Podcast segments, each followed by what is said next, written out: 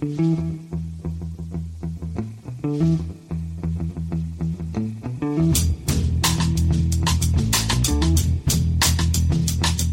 and welcome to the Price of Football, the show that looks at the money behind the beautiful game and makes childish jokes about manscaping. I'm Kevin Leave It Natural Day, and he is Liverpool University's Kieran Smooth as an Action Man Maguire. Uh, later in the show, this packed show, we'll hear from Ben Clasper, who's chairman of National League side Dulwich Hamlet, who is not happy with the way the government bailout of non league football has been handled. But before that, Kieran, it's Newsday, and we've got a fair few stories to rattle through. And the first two of them are good news stories. Southend fans had an anxious wait all week after a warning that they might not be able to pay the income tax in the High Court today, but they, they're fine by the look of it. Yes, and this is one of those very strange things that happens in football. Uh, Southend United have been uh, charged by HMRC on many occasions for non payment of taxes. Uh, it normally has gone to the court. The court have said, well, we'll give you a bit more time, give you a bit more time. Um, and you wondered whether the club genuinely had the money. And, and certainly reading the, the Southend press over the course of the last few days, there, there were genuine concerns that they'd go the same way as Macclesfield Town. Mm. So the court hearing took place this morning. We're recording this on the Wednesday. It took place at uh, ten thirty, and uh, hey presto, th- th- the owner managed to find half a million pounds down the back of the sofa and has paid off the taxman. So it's good news. Not not only is uh, the, the, the yeah the short term future of the club looking a lot better. I think when the next transfer window kicks in as well, they'll they'll yep. be able to sign players.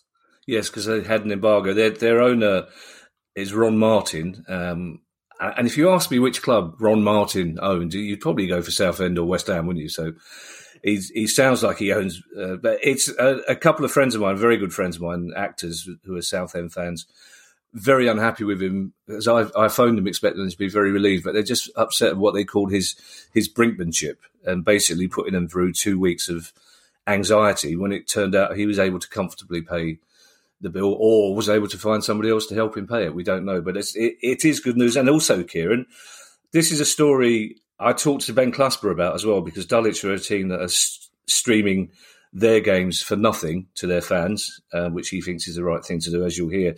The Premier League, meanwhile, the pay per view argument rumbles on.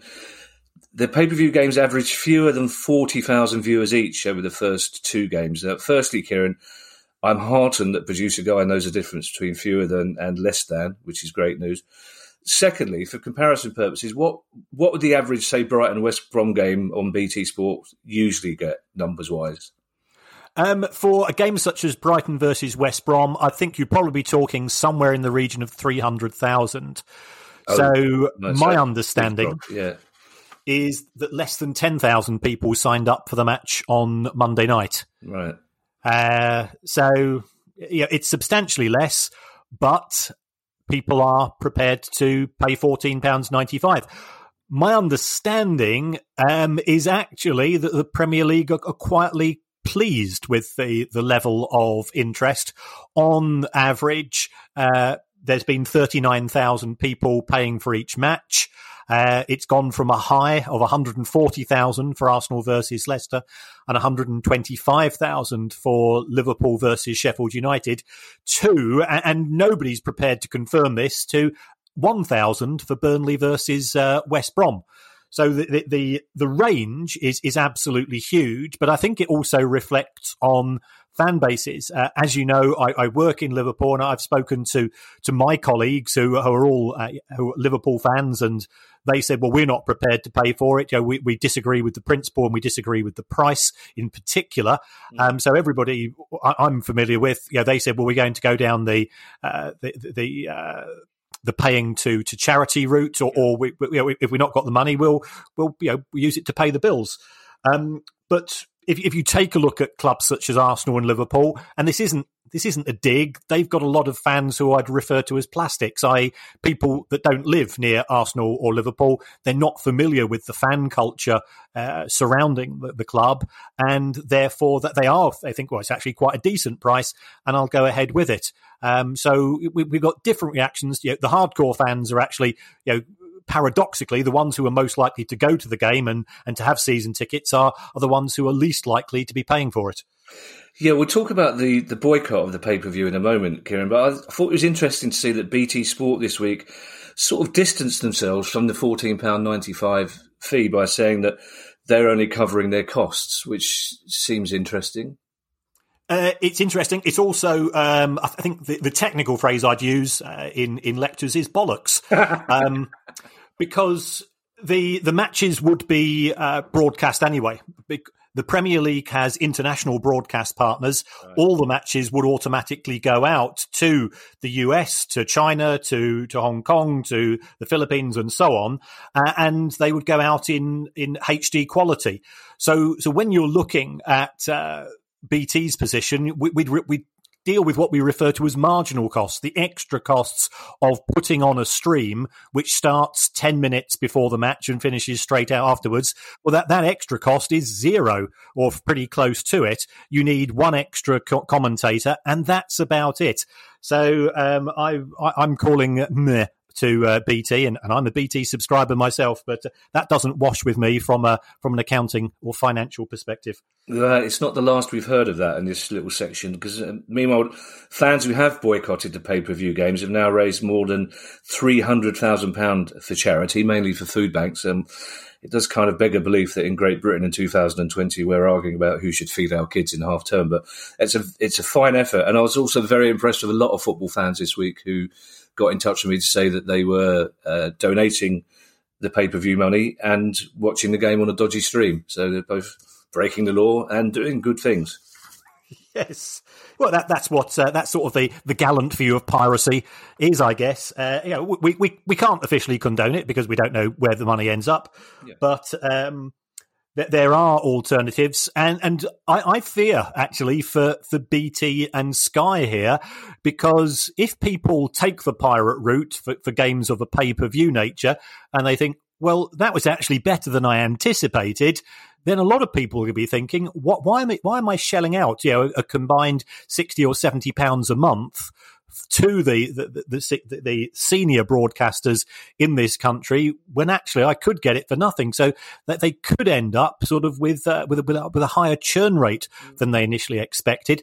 Somebody is responsible for this price, and at present we've got the broadcasters pointing the fingers at the Premier League and the Premier League fin- uh, pointing the fingers at the broadcasters. Well, glory be as well. Mike Ashley has stuck his head above the parapet. Uh, the owner of Newcastle United has unsuccessfully urged the Premier League to cut the pay per view prices to £4.95 with half the profits going to the EFL. Or, Mike, you could pay for Newcastle fans to watch for nothing until you refund their outstanding season ticket money. But it, it makes you thinking about what BT said about covering costs. If Mike Ashley reckons there's still a profit to be made on £4.95. Yeah, and yeah, my, my, first of all, good for him for coming out with this. You know, I think you've got to look at this thing in isolation. As, as we discovered last week when we had uh, Alex from the Newcastle United Supporters Trust, yep. Newcastle appears to be the only club which is still collecting direct debits from fans and has had no communication with them for around about two years. But if there's one person in this country who knows about pricing and how to make it successful, it is Mike Ashley. His his ability to to make money out of you know discounted brands is is fairly legendary. Mm. So um, if he's coming out with things like this, and and I I cannot recall um, a week in which I found myself in agreement with Mike Ashley, Steve Evans, the former jailbird, who is presently the manager of Gillingham, who who came out with saying that health w- was more important than money when it when it came to whether matches should take place or not, because uh, they were playing Fleetwood on Saturday, who had previously played Accrington Stanley. Accrington have eight players down with COVID, and the Fleetwood players have not been tested for COVID. So. Uh, so Steve Evans came out, and then I found myself agreeing with Nigel Farage, saying that yeah, in, in terms of feeding kids, we, we ought to ensure that school meals are being paid. So that that's that's just how completely screwed up this year is. Um, but in terms of this, Ashley's probably got a point. I think there will be a lot of people who, for a fiver, would say, I won't only just watch my team, but some of the other matches, which look half decent, I'll probably pay for those as well. Well, that's something that's been sort of overlooked in all the argument with fans. Is that uh, yeah, of course I want to watch Palace. I didn't. I, I wouldn't pay the fourteen pound ninety five to watch our game against Fulham. But there are games that I think, yeah, I wouldn't mind watching that if it was cheaper I could afford it or the money was going to the right place. So we're not just missing our own team, we're missing a lot of other teams as well. Still with Newcastle, because I'm, I'm trying to gloss over the fact that you agreed with all three of those people. It's the Farage one hurts me, Kieran. It's, it's, it's really annoying. Even when these, these people say things that are right, you don't, oh, it's, it's wrong somehow. Uh, still with Newcastle, a fan group has served the Premier League with a legal letter claiming that it broke UK anti-competition laws when it blocked the Saudi takeover of the club. But we're still, as we heard when we spoke to Alex from the Supporters Trust, not entirely sure that there was an actual block of the takeover, are we? No, and I think this this ties into some of our stories, which we're going to cover later as well. Um, in terms of what is coming out of the Premier League, there seems to be an awful lot of half truths uh, being leaked to the press uh, as, as different organisations take up positions against each other. But this is from uh, Newcastle Consortium Supporters Limited. It's it's a couple of fans. They've they've been around. They've had a word with the QC, which uh, yeah, one of our silver tongue friends will no doubt, as we speak, be rumming, rummaging through the 2021 Range Rover brochure. Um, and this is in respect to uh, anti-competition law. Uh, the EFL, by prevaricating, uh, as is the position which is taken by the litigants here, um, has has effectively broken sort of competition rules, and um, Mike Ashley has quietly supported this, as is Amanda, Amanda Staveley. We, have got this ridiculous situation where there's somebody who wants to sell a football club and has a price. The buyers want to agree that price. The buyers have the money not only to pay for the football club, but also to fund the football club going forwards. And the Premier League is saying, well, we just want to do a little bit more information and does appear to be dragging things out going, yeah, sort of linking to to other issues. Um, you know, one of Project Big Picture's unusual proposals would be that uh, the likes of uh, John Henry of Liverpool uh, from Boston and Joel Glazer f- from uh, from Tampa, they would be able to veto who buys football clubs yeah, because yeah. they don't want competition. They don't want a big seven. Yeah, they're not happy enough with a big six. Mm. Uh, it, it, was the P, the PL, the Premier League, that prevaricated. Kieran, you said EFL before people tweet. Uh, I think you probably said that because of your subconscious guilt about agreeing with Nigel Farage. Basically, um, he claimed to be a Palace fan. That was a bleak morning when that news came out. Um, on the Big Six, still, uh, it, it's turned out, apparently, and again, I know I'm, I'm con- sort of qualifying that because we're not absolutely sure where the story came from, but it seems that the Premier League chairman, I did it again, it's that the Premier League chairman and chief executives uh, held a meeting with the Big Six clubs to discuss the fallout of Project Big Picture without telling the other 14 clubs. Yes. Now, if, if you are a chief executive of an organization, you have responsibilities towards the organization as a whole. So therefore, to have selective meetings and briefings and, and not being completely transparent uh, is a very uh, unethical way in, in, which to conduct yourself. So, according to the story, and, and this was uh, this was uh, written by uh, David Conn in The Guardian. And David is uh, oh, right, probably okay. one of the most uh, yeah. you know, Rottweiler like investigative journalists yeah. Uh, around. And he, he's broken many of those stories. Um, Richard Masters, the chief executive, and Gary Hoffman, the chairman, um, they emailed the Big Six on the 8th of October, if this story's the case. Uh, this is pre the actual leak of the story. Um, in respect of how they thought things were going in, in respect of Project Big Picture. Um, th- there's been various talks about the, the so-called Big Six resigning from the Premier League and joining the EFL. Mm. So we don't know where this is coming from. Um, and then also wading into the situation is Greg Clarke of the FA. Now, if anybody saw Greg Clarke's performance between, before the Department for, of Culture, Media and Sport last October, in respect of October, you'd have thought, oh, Jesus Christ, yeah, this guy um, is it does not does not instill you with confidence. Mm. Now, some of uh, e- some emails allegedly written by Greg Clarke, and if they are his emails, by the way, he doesn't know how to spell. So not only does he appear to be not particularly au fait, he, he claimed that he'd never heard of Ber- Bury's problems until six weeks before they went bust uh, at mm. the DCMS. Mm. Um, the claims here is that he initiated the talks uh, which effectively led to Project Big Picture, along with Bruce Buck of Chelsea. So it's not necessarily Manchester United and Liverpool who perhaps fingers should be pointed at, but now it's the, the FA um, and Chelsea.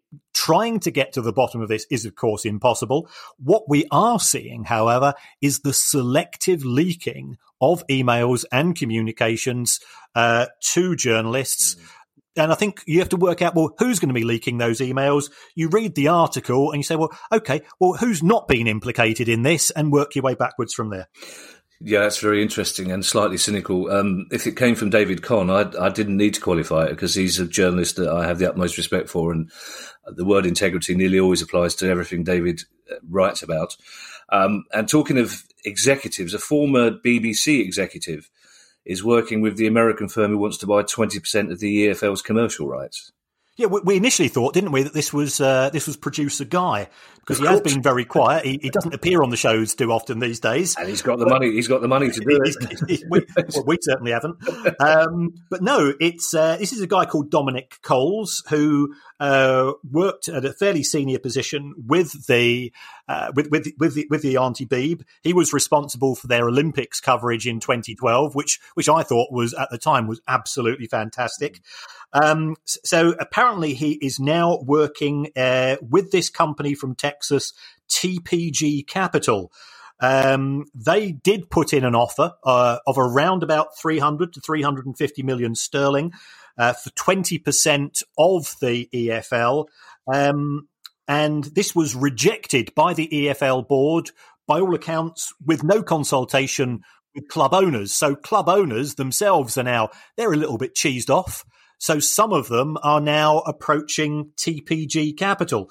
As we've probably uh, come to realise uh, with with issues of this nature, um, and it is also the case with Newcastle, uh, it's a bit like Freddy Krueger. Just when you think something's dead, it springs back into life. And uh, so, you know, never say never when it comes to deals and money and finance and the murky world of football. Yes, it's it's very. We've we've mentioned this before without going into too much detail, but it's extremely dodgy that the head of the EFL rejected this offer without relation to the clubs, especially at a time of shocking economic hardship for those clubs, isn't it? Yes, and, and the timing again seems very strange. Uh, this this the talks were apparently called off on the Friday before the story was uh, leaked in the Telegraph on Sunday mm. uh, in respect to Project Big Picture. Now, if the EFL is in need of money, um, you know, three hundred million pounds plus would clearly plug a gap. Mm. You don't get something for nothing, so uh, TPG Capital would be looking for a slice of future TV revenues. But the nature of private equity companies, and there are there are both good and bad tales to tell about this particular industry, is that they what one thing they do know about is is how to turn a profit. So uh, it it's it's unusual. Yeah, on the field, Kieran, these are troubling times for Celtic. My God, they're not top of the table. The fans are furious. They only managed an away draw with Aberdeen. That can't be. The manager has to go. But they've just released their latest financial figures. Is this going to cheer anybody up? How are they looking? Um, well, they lost 430 grand a week uh, last season from their, their day-to-day activities. Uh, I saw that uh, Neil Lennon uh, apparently, there are now polls taking place in the newspapers in Scotland. Should he be sacked because they've not won a match for three games? Yeah. Can you imagine that? If that was the case for, for Brighton or Palace, we'd be getting through about half a dozen managers a season. so, so it's the bizarre world of Scottish football. Um, they they did manage to uh, offset those losses through selling Kieran Tierney to Arsenal, so that they made a significant profit. And and the Celtic business model is every year they they normally to manage to have one successful sale, and, and that covers their their day to day trading losses. However, this summer nobody's been sold. Um, and those losses, which were 430 grand a week, are likely to be far higher this season because Celtic generate around about 50% of their income through the turnstiles. And with no sign of fans returning to matches, uh, in terms of being paying to to to, to watch them from uh, the stadium, uh, it could be a tough year. So one would have to presume the club it did have 20 million pounds cash in the bank at the end of June, but it will burn its way through that fairly quickly. Uh, if it's not successful in getting out of the the group games of the Europa League, that's going to make things worse. I think it might have to go and turn to the owners to to bail them out. It, in my head, Kieran, Celtic and indeed Rangers, whatever you think about the size of Scottish football, those two clubs are, are global brands, if only because of the amount of Scottish and Irish people who have been dispersed across the world in, in the past hundred years. So it seems astonishing that a club the size of Celtic, with a fan base across the world, can be losing that much money on a daily basis. Well, football is, is, is a tough business. You, you, think about a club the size of Chelsea. Chelsea lost 100 million quid last year, oh. um, and they won the Europa League and, and they qualified for top four. And of course, they've got the benefits of the the, the English uh, TV deal, which is worth a fortune compared to the one in Scotland. I think Scott, uh, Celtic and Rangers, uh, both of those clubs, are to a certain extent caught between the devil and the deep blue sea. Um, finishing second in Scotland is failure.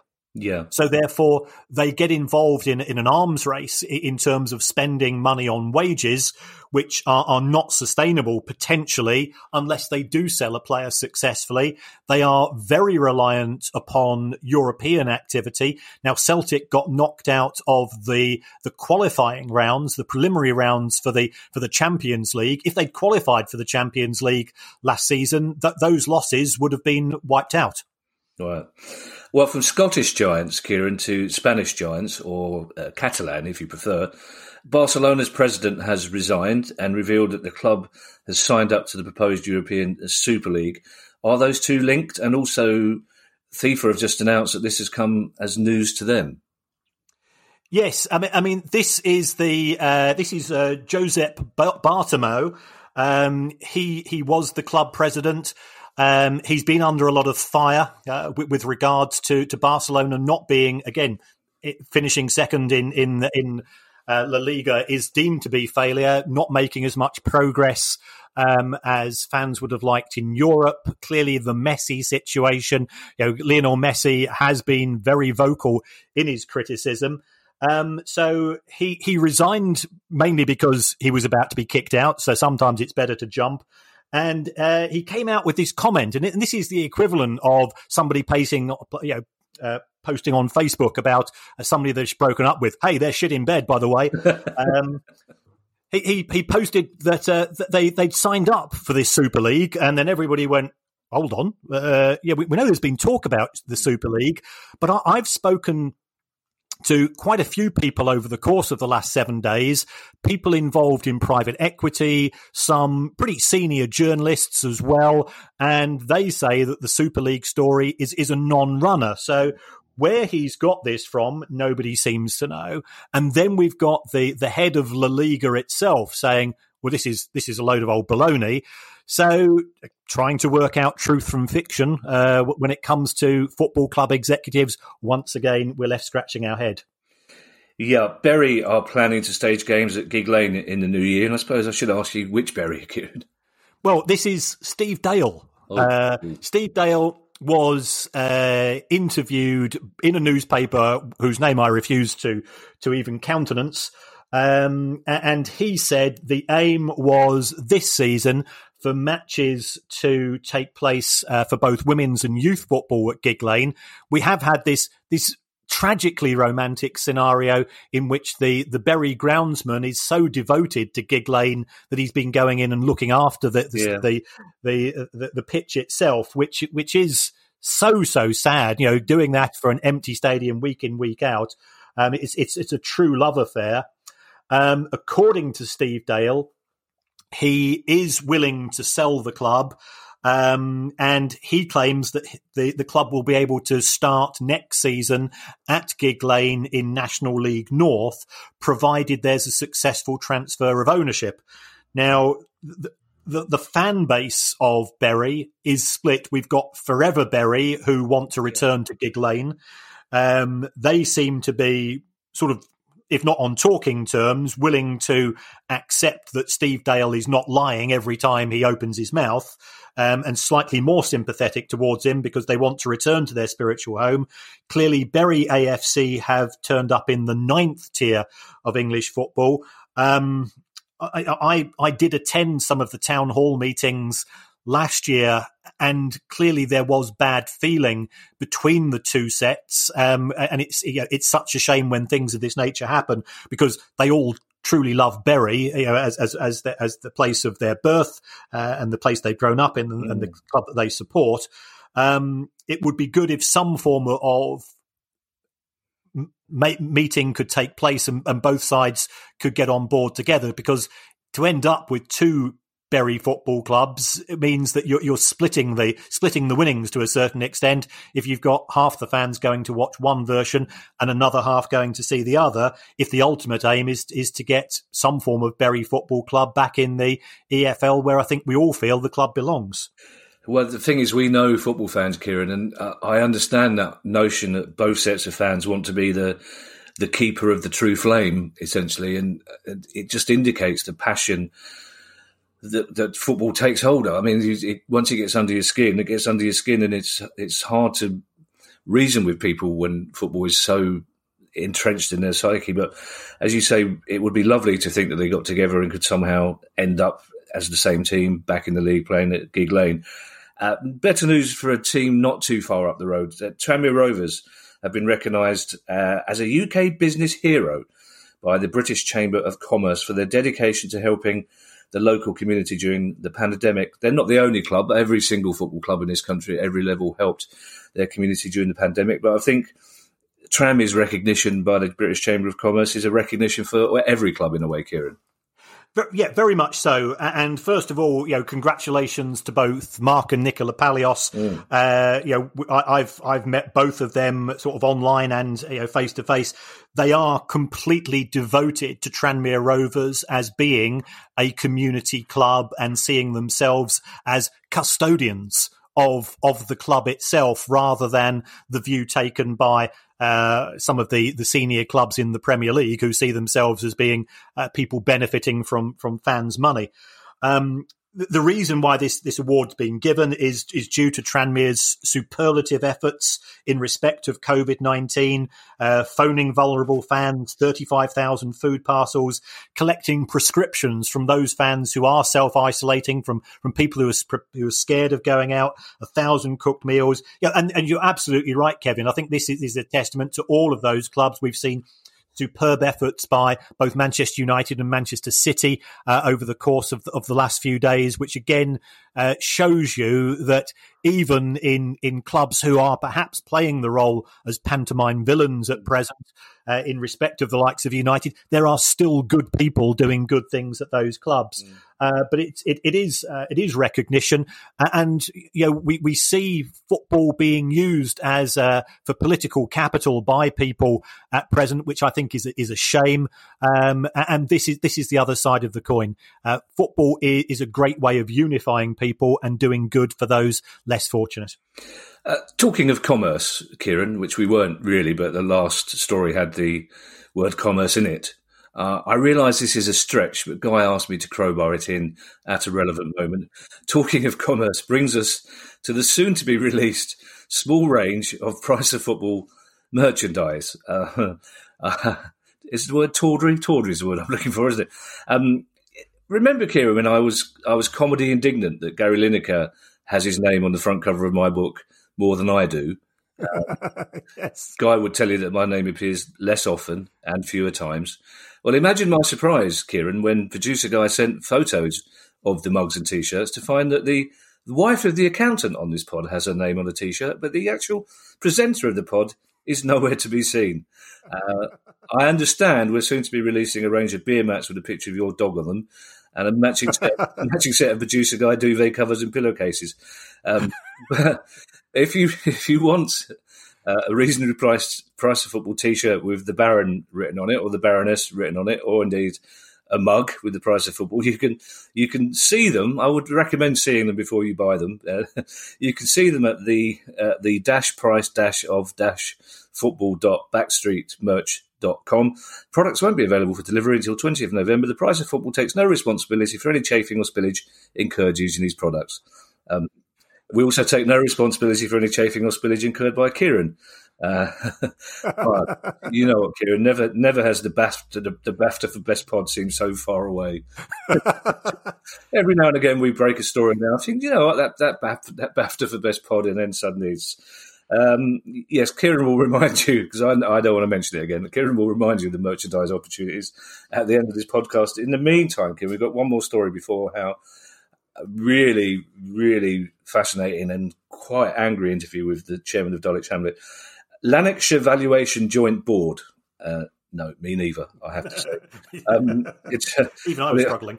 No, on on on cursory research, it turns out that Lanarkshire Valuation Joint Board are the biggest tenants at Hamilton Academical Stadium, but they've decided to move out, and local councillors want that decision reversed. I can't understand, Kieran, why Hamilton aren't the biggest tenants of their own stadium. Well, you, you can't charge rent to yourself, Kevin, can you? Oh, oh, fair point. Oh no, you can't. No, no. Well, well, I'm just, well, I'm just, uh, I'm just actually, yeah, no, you can't. Yes. As, as a creative accountant, you've now got me thinking of. Uh, Carry on. right. Um, we've often spoke on this, spoken on the show about uh, football clubs not, and it's a terrible business phrase. This not sweating the assets. Sweating Yes, the assets means uh, a football ground effectively is is open twenty to twenty five times a year when it when it's generating money. Um, you know, and, and your local branch of Tesco's isn't doing that. It's open three hundred and sixty four days a year. So can football clubs be doing a bit more?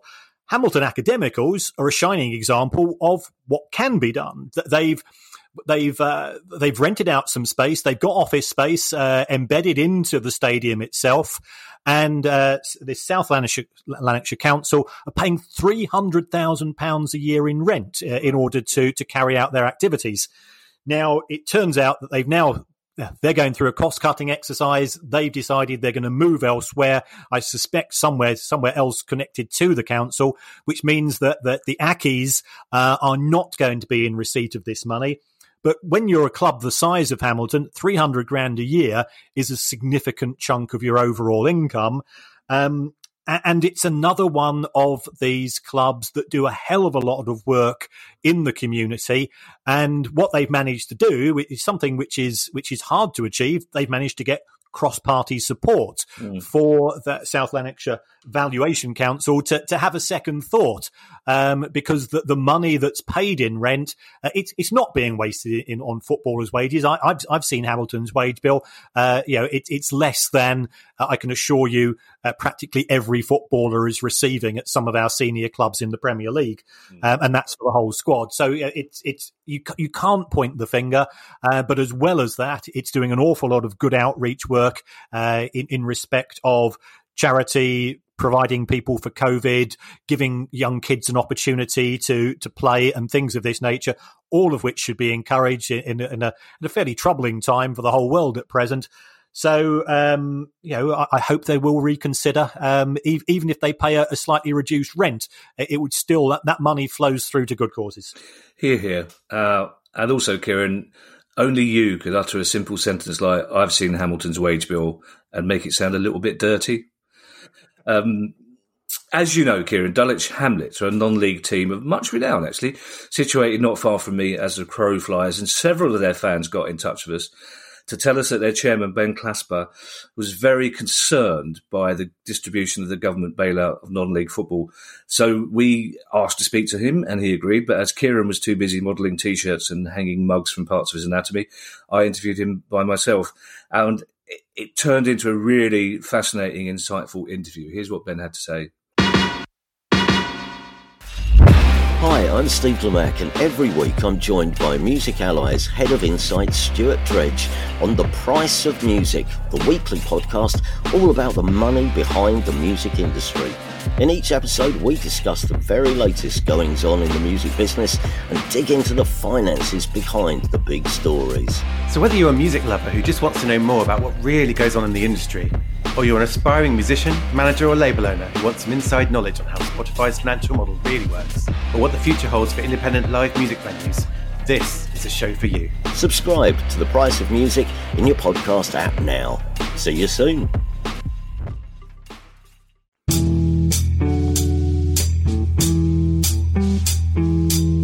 Ben hello. thanks for agreeing to talk to us. Uh, for those of our listeners, Ben, all over the country and the world who don't know the full glory of South London, tell us a little bit about your club and the area, because I think it's safe to say you're situated in a place of financial extremes, aren't you? Oh, that, that, that's exactly it. Dulwich is in southeast London. It's in the borough of Southwark, uh, which does have those financial extremes. And uh, we're based in East Dulwich, which is surrounded by you know lots of different uh, you know sort of different areas in terms of demographics and um, economics. Mm. And tell us about the history of the club as well, because it's it's a very well established non-league club, and I know that because I live in the area. But for those people all over the world, I mean, it was a unique history. It was founded by a very interesting person, wasn't it? Yeah, his photo, his uh, pictures overlooking me as I speak. He founded it in uh, 1893, so we're was that 100 and, um, 27 years now. I'm the wrong person to ask on an accounting pod. Yeah. I know it's about football finance, but adding adding up's not my strong point, and Kieran's not here. yeah, um, we, yeah, we've, we've been on uh, this site in East Dulwich now for 100 years. Mm. So, yes, it's very well established in the, in the community. In recent years, Ben, you've developed quite um, hipster fan base. Was that a, a sort of deliberate decision, or was it just a reflection of the changing demographic of your area? Uh, no, and uh, you'll hear the grumblings already from those around that uh, I'm, I'm, that keen on that description. But I think it's just we we, we attract lots of different sorts uh, of, of, people, and, and certainly the um, the hipsters were the ones that um, you know the press like to pick up on and, like to feature on a lot of the uh, a lot of the media the, media coverage. Um, well, they, I mean, some of your fans do sing "We're the famous Dulwich Hamlet" and we look like Tuscany, so they, they kind of they have yeah. kind of embraced it themselves a little bit. It's, it's not it's not a criticism because your club does sterling work in the community, award winning sterling work in the community, but it's just to those of us from the outside, it's mm. it's a slightly different fan base. It's a little bit like Forest Green. There's that sort of vibe about it, isn't there? Yeah, there is there is that vibe. And certainly on a Saturday afternoon, we've got large numbers of people who are here for you know, to be part of the community. Um, you know, most are watching the football, but you know, you're, you're, right. A lot of here are just to see friends, hang out, and uh, you know have a beer by the pitch. Mm. Uh, ben, Premier League pay per view has been a big talking point recently, especially on our pod. But you've just announced you're providing free streams of all men's home games while fans are not allowed in. What was the thinking behind what the club described as a decision to steer clear of paywalled streams? Because our priority is to reach the largest number of people in the community. You know, we're used to having two to three thousand people here on a Saturday, and we're used to having schools, and we're used to giving free tickets to community groups. Um, I don't think a paywall, a paywall, you know, uh, serves any of those uh, objectives. Mm. And presumably, like other clubs, you could have monetized it, couldn't you? Um, we we could, but all of the information that we've seen from clubs that went first was that there wasn't a really strong you know, monetization model. Um, you know, people want to watch the games together. Uh, you know, the, the, the diehards will probably uh, you know have a season ticket, so they would have free access as well. Mm. Um, so there was a there was a limited um, sort of financial upside, but say to our you know, the real driver for us was um, you know we we want to make sure that we're still connected to thousands of people when the gates open again. Yeah, and it's it, it's one of those gestures as well that make already proud Dulwich Hamlet fans even more proud of the club, doesn't it? When they when they see that the club appreciate the situation and they're happy to show them the games for free, that that kind of puts an extra spring in the step of fans, doesn't it? Yeah, I mean, you're right. I mean, it was uh, that's a good point. That that was the Dulwich decision, and it's the only sort of decision we we would have made anyway. Um, and you know, I think in the past few months we've seen a lot of people in, in the world of football not exactly covering themselves in glory with how they've uh, treated people, whether it's other clubs or uh, or the fans.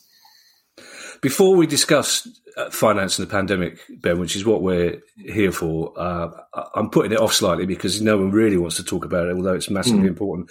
Tell us a little bit about your club's links with Altona 1893 in Germany, because one of the things on the pod that we always like to discuss is, is links between not unlikely clubs, but between clubs that have come about, and because we're all for reaching out across the world between football clubs, basically.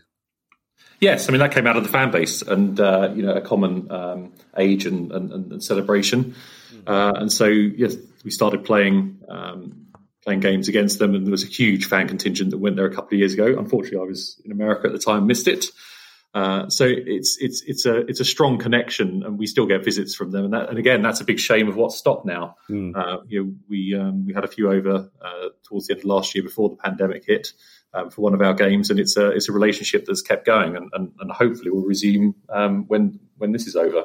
Yeah, it's one of the things I love. We went, uh, some friends and I went to see Union Berlin play a couple of years back, and it's just brilliant meeting fans from other clubs because it never occurs to you that they've got the same the same concerns and cares about their game as you have about yours. But ultimately, all you really want to talk about is football. So we really think it's important that the more we can link clubs together at all levels, the more football benefits basically. Yeah, I mean, absolutely. I mean, one of the one of the images I enjoyed most from our first stream was um, Altona fans in, in Germany sitting down, you know, under a gazebo watching the game, and uh, you know, at least it shows again another reason that you're trying to reach out to as many people as you can during this time. You know, it really does reap rewards. Hmm.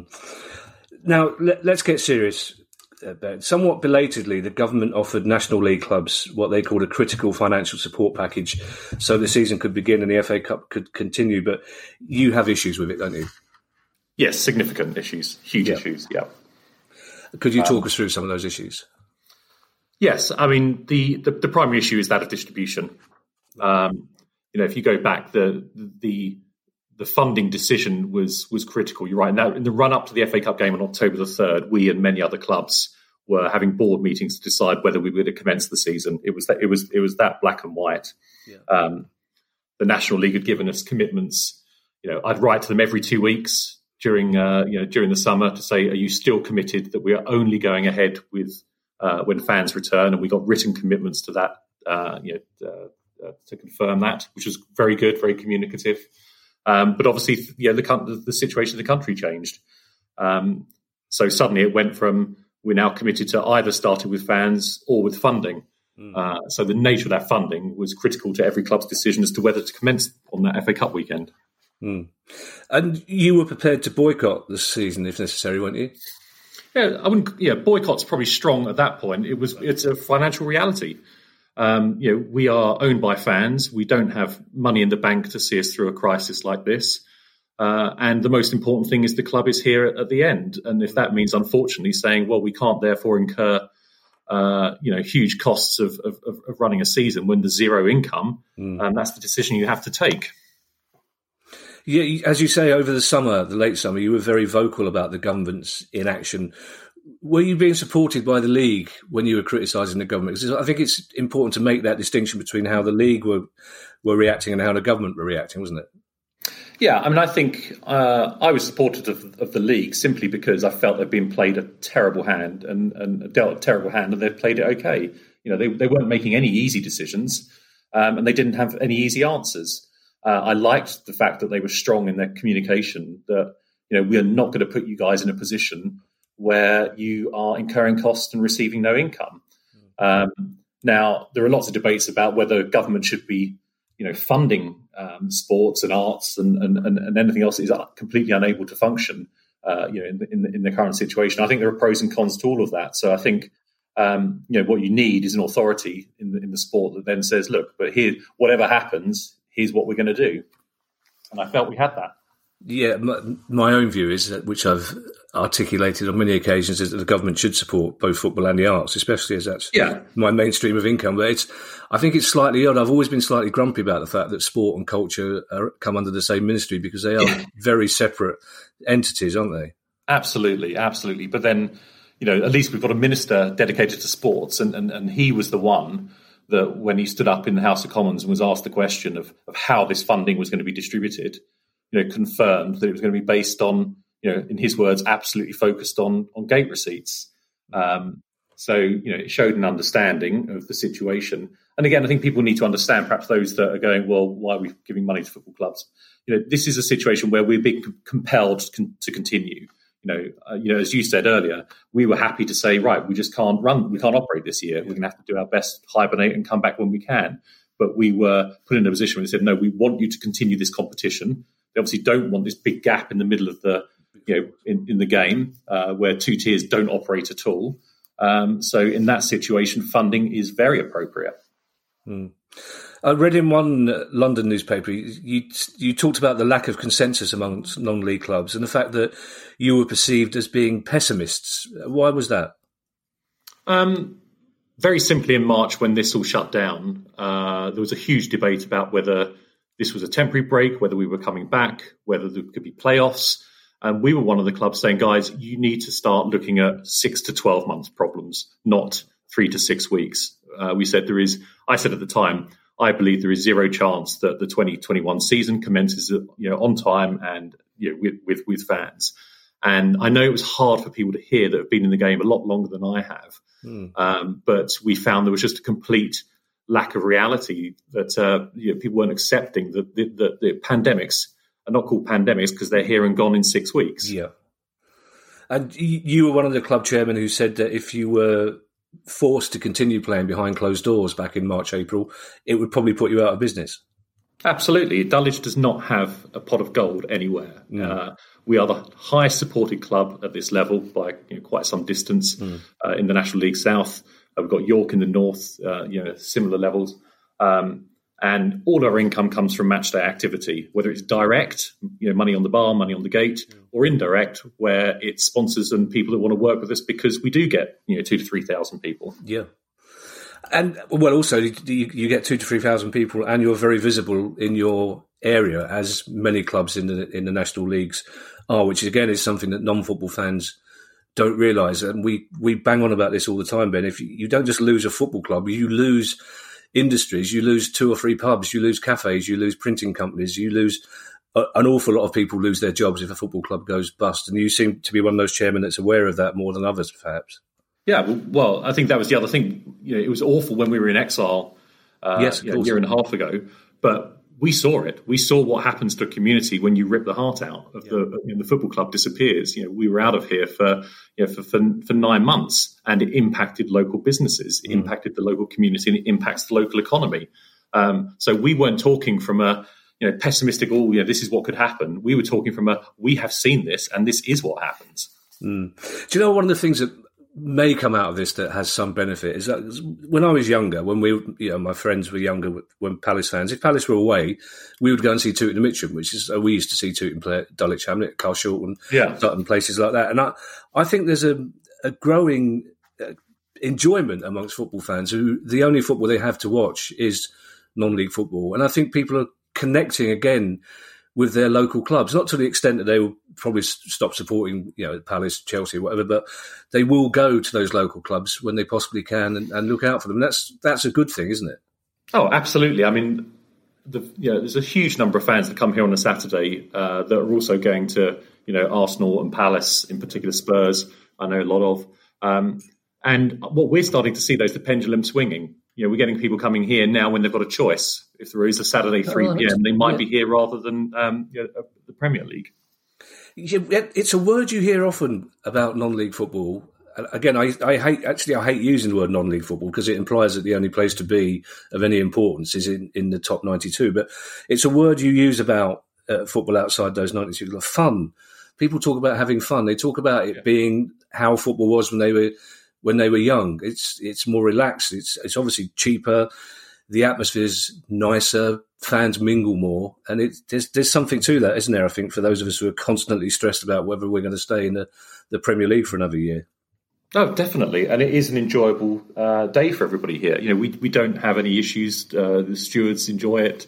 Um, you know, we, we we are hospitable and we you know we love having you know the, the away fans in the bar mingling with with you know with ours. And I think it actually goes to show that you know so much. I, I look at the top flight and when I go there, and you realise so much of it is a throwback to you know these perceptions from what are now 30 to 40 years ago yeah you know and and and what's really hitting non-league clubs financially is as we go up the ladder you know um, we start incurring these rules at national league level, and then it will be the league above, and then the FA Cup comes in. You know, simple stuff like you know you have to segregate.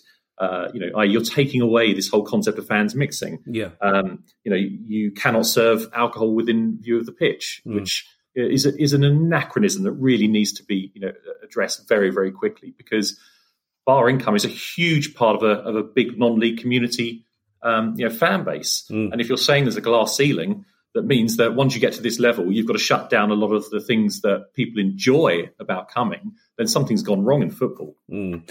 I think it's a shame, Ben, that so many football fans don't know the simple joy of changing ends at half time. Yeah. just, just, just, ambling along the side of the ground, chatting to people, and just turning up behind the other goal where your team is attacked. I love that. There's a question, Ben, that I'm sure all Dulwich Hamlet fans listening to this would want me to ask. How well placed are you financially to get through this? Uh, until the funding decision, uh, when we budgeted according to what we told was coming, we were okay. Now we've got a problem. Right. Um, and as much as some people in, in, in the game who are you know uh, involved in these decisions uh, may think that we've got a lot of money, as I was told this week, we don't. Right. Um, you know, there, there isn't a war chest. Uh, we we had money to see us through the seven months we've just been through with zero income, yeah. um, and you know we are we are not in debt as a result.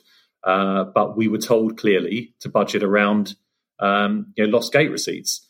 Uh, and so it's a, been a huge shock to us to find that um, when the funding's come out, that it, it's it's it's dramatically different.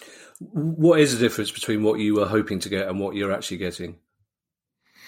Well, I think um, the the different formulas that I've seen put put about by a lot of the other clubs are unhappy, you know, all seem to think that we've got about fifty percent of what we what um, you know, oh right okay would have expected, uh, and other clubs similarly. I mean, it's it's a strange situation because you know it's um, you've sort of got a top out of the 66 clubs impacted. There's a sort of top third who have done extraordinarily well, i.e., have received money in excess of, some of them uh, are receiving money in excess for three months from public funds than they would have made in the entire season on a match day last year. Oh wow! Right. Uh, and that's that's the discrepancy you're dealing with. Obviously, we are 65th out of 66. You know, only York have, uh, have fared worse. Um, and so, in that bottom section, uh, you know, you've you've got clubs that are you know, you're hugely, hugely, um, you know, behind what they were expecting to receive. And again, it's not about the model. It's not really a debate about whose funding model is better.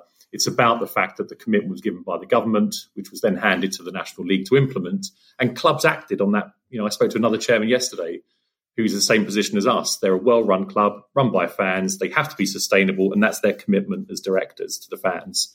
And uh, they only proceeded on, on, on the same basis we did on that statement in the Commons. So they're now in the same position we are, where no, there aren't sufficient funds to see see us through to the uh, to the end of the season if this if this model is not reviewed and is not amended.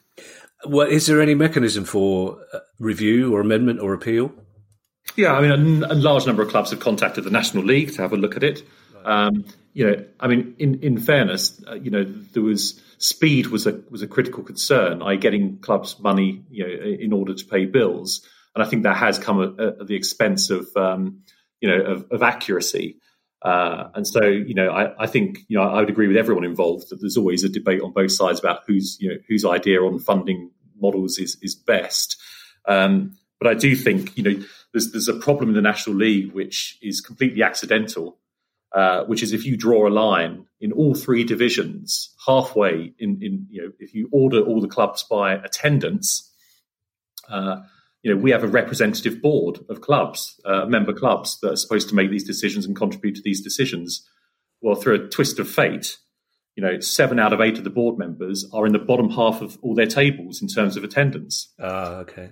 Uh, you know, and so it's not, in, you know, no, no one's talking about uh, it being an intentional, you know, uh, but What I think is once you get a, a, mistake of that severity, and, and, and so we're not talking about you know the odd thousand pounds here. Mm. You know, this is a public fund that is provided specifically for three months to allow clubs to continue.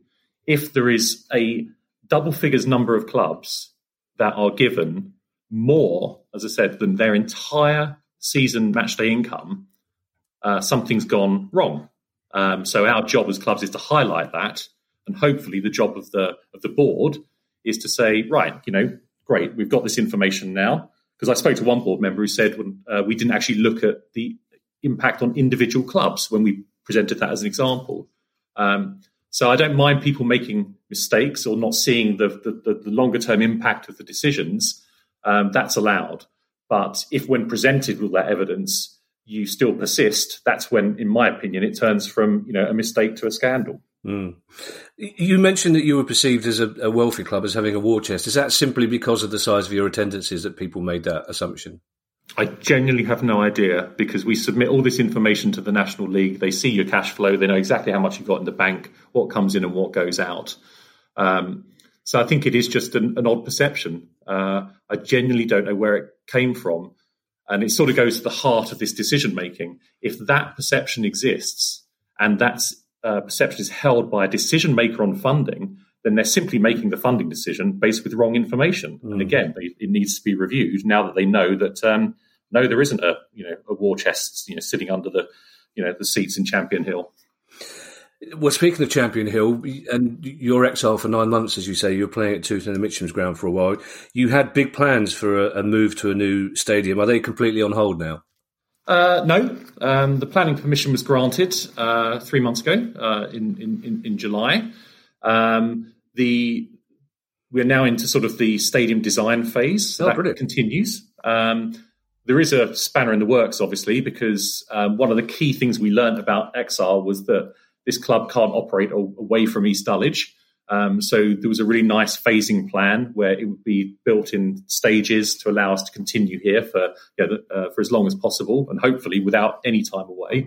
Mm. Um, but to achieve that, you need big preseason gaps. Uh, and you know, we used to have this predictable right on the first weekend in May, that's the end, and on the first weekend in August, that's the start. Mm. That gives you this window to progress. We don't even know what those windows are going to look like now. Um, so that, that that's the uh, that, that's the issue we're we're trying to address at the moment. And again, it's it's important as well. It's not just for the club. It comes back to the discussion we had about what a community loses if a club disappears. But when a club has ambitious plans like this, the, the community gains because you're you're creating employment, you're creating building, construction work, you're you're creating you're getting more fans in, so that's more money for the local pubs and, and clubs. So it's not just mm. a question of people going, oh well, Dulwich Hamlet are getting a bit above their station, they're getting a new ground. They're not. You're helping the community by improving your facilities. It's it's a virtuous circle. It's a win-win situation for the club and the community. And, and basically, part of that, the reason our pod exists is that we're just as concerned with the community around the clubs as we are with the clubs themselves. Yeah, I mean that, and, and that's that's fantastic because it ties exactly in with, with what our objectives for this were. I mean, in with my other hat in, in, in previous times, you know, I've run a lot of um, you know, run sports for, for, for kids around around this area. Yeah, the facilities around this area uh, you know, are, are not great. You know, I won't bore everyone with the concepts of clay soil, but you know, our flooding is terrible. Yeah. You know, my son once played in a season where he didn't play a home game after November because the pitches were not available. Right. Um, and one of the things we really want to deliver is, you know, a decent facility that would be available to, you know, the local schools, to the local community groups um, that they don't have today. Um, and so you're right; it's part of business. This will, this you know, everyone agrees. You know, no matter where they stood on the debate of whether we should have a new stadium, no one could dispute the enormous economic value it will deliver, um, and no one can dispute the the sports provision that it's going to become a hub for in this community. Um, and that's our objective for the, you know for this football club. We've always said that um, you know all that great work that our community officers, especially you know people like Rob Hyman who won the award this year, yeah. um, uh, they do in in outreach to schools and groups that really need it. We underperform on the sporting provision because we don't have the facilities, and if we can replicate on the pitch for all those you know kids and groups what we can do off the pitch, then uh, you know this community is going to be you know benefiting for years to come. Yeah, which is brilliant news, and that's great news to end on. Also, I want to end on a another lighter note uh, because we talked earlier on this pod, Kieran and I, about the unfortunate necessity to start a tawdry sale of the price of football merchandise. And I just wanted to mention that not all merchandise is, is tacky and tawdry because some of your stuff is fantastic. In particular, I really like your club scarves. The the the pink and black one with the rainbow. That's a decent yeah. product. So if, if yeah. anybody is in mind to go onto our website and buy a mug with the word Baron written on it, also go onto Dulwich Hamlet's website and buy some decent scarves as well because you'll be helping the club out. And again, Ben, I'm sure you didn't in, join me in asking every football fan listening to this to to get down and help support their local football club in any way they can, whether it's going in if they're allowed to go in, or buying merchandise if they're not, or just basically taking interest and taking note of what their local club is doing. Yeah, I mean, I think you're right. Uh, at the levels below the one that we play in, go and see them. You know, you know, get get as many fans that are as safe to be there on a match day. Absolutely. Um, if you're in our level and levels above where we can't have fans, it's about keeping that contact all those fans all, of all those clubs, and those clubs are looking at numbers and hoping that in whether it's six or nine, however many months it is, they they want the same number of fans back that they had before they went. Um, so finding ways to connect, whether that is um, you know, through the merchandising route. Just uh, you know, watch the streams, keep connected, uh, and see what else that uh, the club can do in the community. Even though it's had its sort of hub, you know, removed temporarily, that's what all the clubs need to be doing. But it's been a pleasure to talk to you. I, I, really wish we didn't have to talk to so many people who've got so many problems at this time. But it's been very interesting to talk to you, and we wish you and the club the very best going ahead and with the new stadium. Uh, hopefully, we'll talk to you again around about the time of the first game in the new place, and, and we can look back on these terrible times. Not I was going to say misty eyed, but that would be wrong. But we can look we can look back and enjoy the fact that football has come through it as safely as possible. But it's been a pleasure. Take care now.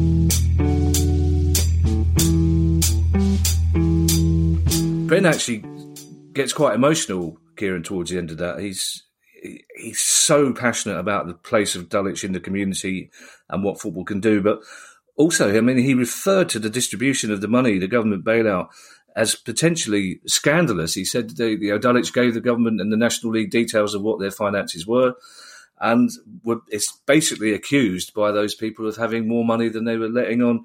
And also to hear the the chairman of a, a, team at that level say he was actually quite relieved that they got knocked out of the FA Cup uh, because it was costing them a lot of money to travel to. They kept getting drawn in away games was was slightly perturbing. But it's I, I hope people listen to that because it just shows the the concern of somebody who's he told me afterwards he's at the club from eight in the morning to eight at night, just trying to find ways to make sure that they get through this financially. Yes, and and you can certainly understand his distress. Uh, I think clubs of, of the size of Dulwich, and, we've seen other clubs of, of a similar uh, similar stature. Um, I think they had an expectation as to how much they would receive as a result of the this national lottery grant of ten million pounds. Um, I, I, think nobody's arguing about the size of the cake, but the rather arbitrary way that it's been chosen to be cut um, has has impacted upon many clubs. I mean, I, have seen the comments of of Oliver Ash from Maidstone United as well, and, and he's he's used even stronger language, which which I which I'm not going to repeat here. Mm. Um, but he's and that's come from an emotional position. The, the, we've got clubs that have got very very good support who are earning less money than than the likes of Boreham Wood. Now, that's not a criticism of Boreham Wood by itself, but there has to be a logic behind decisions, and uh, you know, I, am sure we've we've we've all had it in our lives. Decisions made in haste aren't necessarily the best ones. Uh, you know, I think about uh, you know some of my friends and one night stands in Cleethorpes, for example, mm. as, as evidence of that. Yeah, this is why I urge people to think a while before buying a T-shirt with your name on it. Once eight four, and then buy as many as you want. Just give it a thought. Just give it a second thought before you do it. There are there can't be many other podcasts, Kieran, where people are discouraging their, their listeners from buying the merchandise. It's great. It's really good. It's a lovely neutral colour as well. I wanted to end on a, a, a good news story, Kieran, because we don't get much of it, and it it touches on something we've talked about before uh, and it touches especially on the sterling work that Mesut Ozil, uh, uh, Marcus Rashford has done. I've given the story away now because Mesut Ozil might not be able to get a game for Arsenal, but he gets many brownie points because he's providing free meals for around fourteen hundred school pupils in North London this half term, which is fantastic. Yes, and sometimes people have, have got to put their their views of an individual aside. N- nobody forced Arsenal to to offer Mesut Ozil that that wage packet. Yeah. He is a guy with a social conscience. His the decision by the club to to not uh, put him into their Premier League squad is based on whatever decision, you know, whatever reasons they've got. Could be footballing, could be non-footballing, but uh, it's it's another shining example. So he, uh, Marcus Rashford, and also many many other players who are doing work on the quiet yeah. as well. Um, you, have got to t- take your hats off to. Most footballers are from modest backgrounds. Mm. Um, they're aware of where they've come from, and this is another example of somebody that's wanting to put something back uh, to people less privileged than themselves. Yeah, and to all those people who say, "Well, he could afford to feed every kid in the country," it's not his job. Um, Kieran, it's I'm going to do the usual uh, piece here, and then I'm going to hand over to you as usual. But you've got a slightly different message for us at the end of this pod. Uh, I think astute listeners can guess what it's going to be about. Uh, we're back on Sunday, Monday even, um, with our, we record on Sundays. Should we give that away? Yeah, we record on Sunday. But we're back on Monday with our questions pod, uh, and I guess we'll be getting a lot this week, especially following that brilliant Ben Clasper interview. If you have any questions for us about any level of football, it's priceoffootball.com. And meanwhile, I shall hand you over to our sales rep for his final message. Thank you, Kevin ladies and gentlemen, if you're listening and you're thinking, still this, listening, yeah, still listening, yes. Are you thinking there's somebody in my life that enjoys this podcast, who I like but I don't necessarily love, um, and they're a bit of a dweeb? Why not have some merchandise uh, connected to the Price of Football podcast? So we, we presently have, I think it's fair to say, a limited range. Uh, mm-hmm. It consists of three elements. There is uh, the the T-shirt with the Price of Football logo on the front, uh, discreetly um, at, uh, at, at at breast level. Um, and on the back of that, you can either have uh, the Baron or the Baroness, uh, depending upon uh, what you would prefer. Uh, and I have considered the, the latter myself, but only if I get a, a mirror attached to the ceiling, because I'm getting a bit forgetful at my age.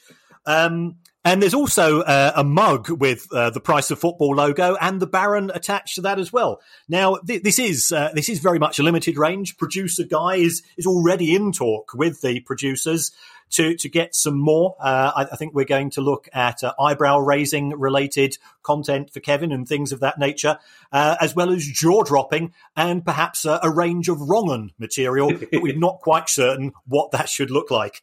Um, if you are interested, uh, go to uh, the the the the hyphen price hyphen of hyphen football dot backstreetmerch dot com and order uh, now. Uh, the material won't go on sale until uh, the 20th of November, but just imagine your partner's face when they've been hoping for a new home or away shirt and they get one with my name on their back. Was it a hyphen? I said dash. Oh well, that's that's how good we are at selling things, and no one's going to believe you haven't already got a mirror in your bedroom, selling, Kieran. Bye, everybody. Bye. The price of football.